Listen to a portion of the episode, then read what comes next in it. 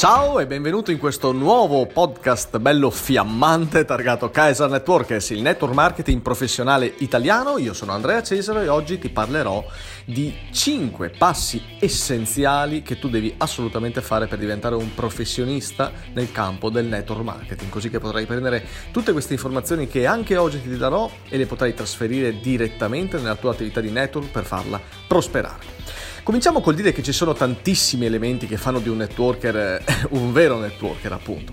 Diciamo che un anno anche non basterebbe sicuramente per elencarli tutti, però posso svelarti quali sono i cinque passi essenziali per fregiarsi quantomeno di diritto del titolo di network? Beh, se mi stai ascoltando o mi segui da un po', sai che eh, non si tratta delle solite cose barbare, cose del tipo per fare network eh, devi avere una buona parlantina e devi sapere intortare le persone, oppure quell'altra eresia per avere successo nel network devi parlare della tua favolosa opportunità a tutte le persone che si trovano nel raggio di un metro da te, o, o la peggiore di tutte, se vuoi vendere di più condividi, condividi, condividi.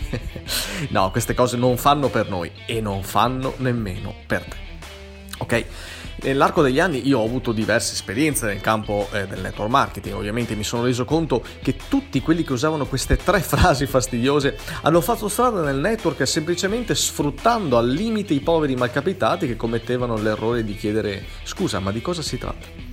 Mi spiace contraddire questi grandi del network, ma questo non è per niente network marketing professionale. Questi saranno grandi, magari dei grandi deficienti, tutto quello che vuoi, ma non sono dei grandi network. Punto, stop. Così è scritto, così è fatto. E questo si chiama rompere le balle alla gente ed estorcerle soldi nelle maniere più fantasiose possibili. Mm? Affinché ovviamente questi non si svegliano fuori non ti mandano a quel paese direttamente e poi non li vedi più. Queste persone saranno proprio quelle che un domani andranno a dire in giro che il network non funziona, che è tutta una truffa, che chi fa questo mestiere è un impostore. E, e tu riusciresti a dar torto a queste persone? Io sinceramente no.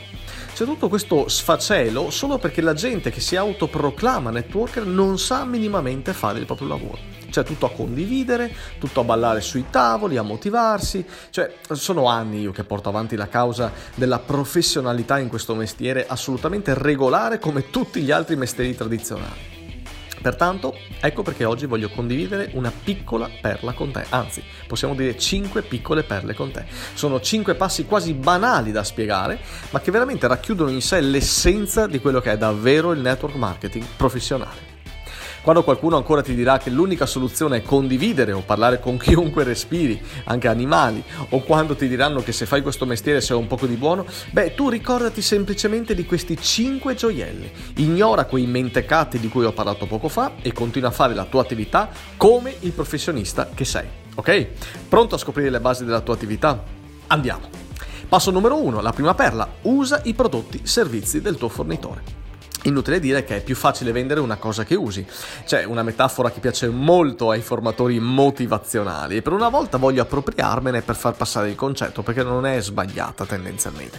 Cioè se lavori per la Mercedes non vai in giro con un BMW. ok, cioè non fraintendermi, chiaramente bisogna trovare il giusto equilibrio.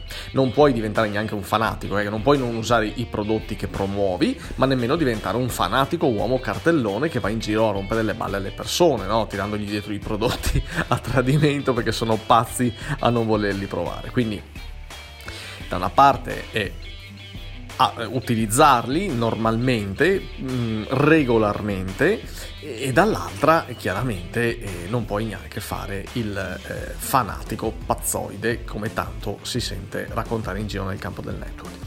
Cioè, quindi prima di essere venditore è bene che tu sia un dire consumatore responsabile. Diciamo, usiamo questa frase qui. Non è obbligatorio essere un consumatore di quello che vendi, ok? Cioè, questa è una cosa che contrasta molto con la formazione aziendale, cioè che sicuramente anche nella tua azienda viene comunicata. E per essere un, un, bravo venditore del nostro prodotto devi anche consumarlo. No, non è obbligatoria come cosa. Uno può essere un, un, un venditore tranquillamente e vendere anche se non consuma. Chiaramente, non avendo le basi, magari nel tuo caso della vendita, o avendole comunque un po' raffazzonate, potrebbe essere spesso è così, essere un consumatore di quello che vendi ti darà certamente una marcia in più. Mm? Ok? Allora, Passo numero 2. Creati un solido parco clienti, no sponsorizzare, basta queste puttanate. Creati prima di tutto un solido parco clienti. Hm? Ogni business eh, esistente a questo modo deve avere dei clienti per eh, esistere, per prosperare.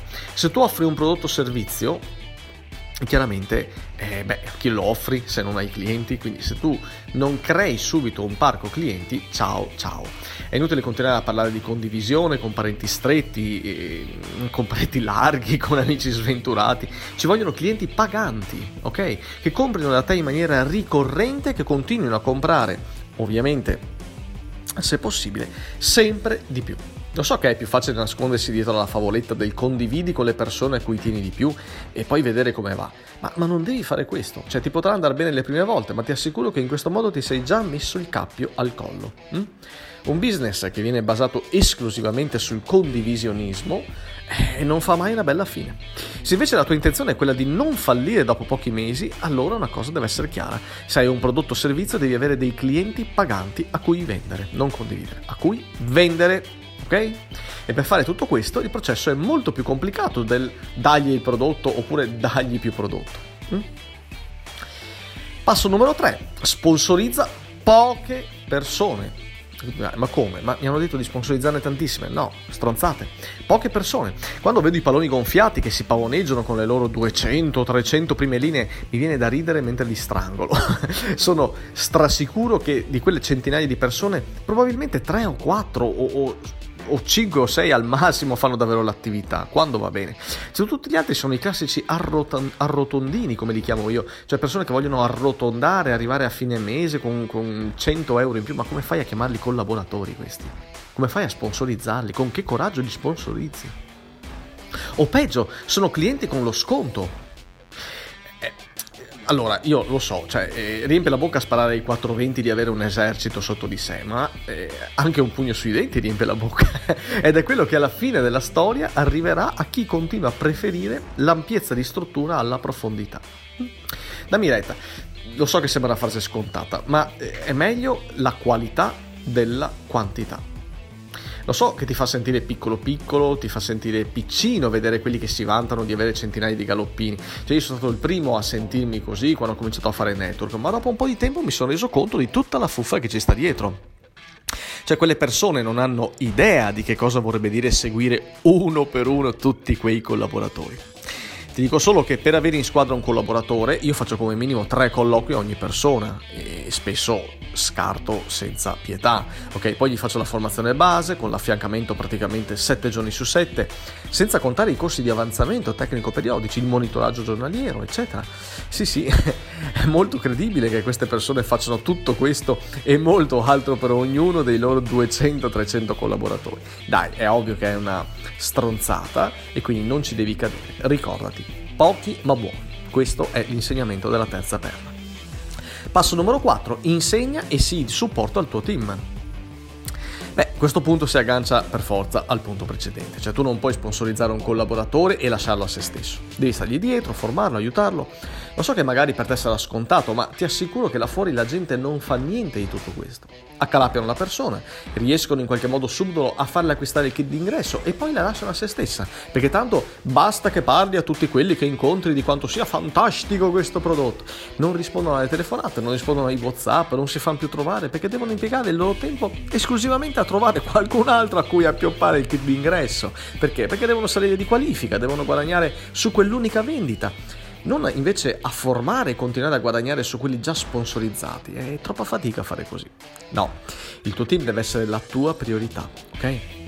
Cioè devi supportare tutti, i, tuoi, tutti i, i, membri del tuo team e insegnargli a fare lo stesso con i loro collaboratori. Questo è l'unico modo per andare avanti e per fare un lavoro fatto bene. Passo numero 5. Ripeti ancora, ancora e ancora, ok? Non fermarti mai. Hai scelto di fare network marketing, quindi sei diventato il famoso imprenditore di te stesso, ma per davvero. E gli imprenditori, per quanto sia difficile e a volte davvero pesante, non mollano mai, soprattutto se sanno fare il proprio lavoro. Ogni giorno, ogni settimana, questo è il ritornello che dovrai ripetere per avere la possibilità di portare avanti il tuo business. Questo è quanto. E con quest'ultima informazione abbiamo concluso anche la puntata di oggi. Mi raccomando di ascolta questo podcast, ma soprattutto mettilo in pratica per ottenere il massimo successo nella tua attività e non scordarti di condividerlo con altri networker della tua squadra. Ci sentiamo nella prossima puntata del podcast di Kaiser Networkers. A presto, ciao!